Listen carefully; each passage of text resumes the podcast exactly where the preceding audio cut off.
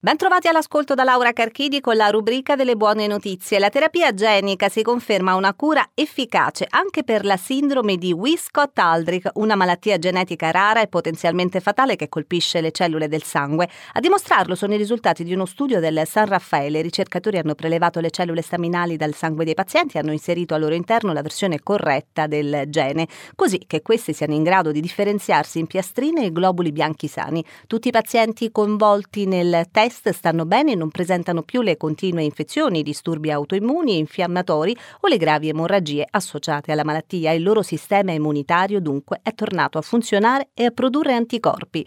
Mangiare dalle 2 alle 4 uova a settimana potrebbe proteggere la vista dalla maculopatia. Una ricerca mostra che un consumo regolare associato a considerevole riduzione del rischio di questa malattia che colpisce il centro della retina può portare alla cecità. Per chi mangia 2 o 4 uova a settimana, il rischio rispetto a chi consuma meno di un uovo nuovo è praticamente dimezzato, ovvero il 49% in meno, ma anche per chi soffre già di maculopatia, mangiare 2, 3 o 4 uova a settimana si associa ad un rischio ridotto del 54% di progressione della malattia in fase avanzata.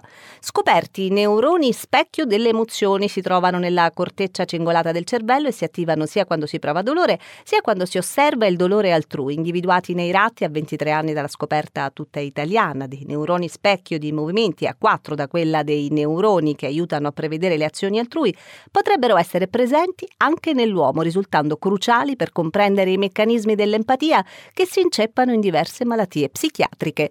Ed è tutto, grazie per l'ascolto.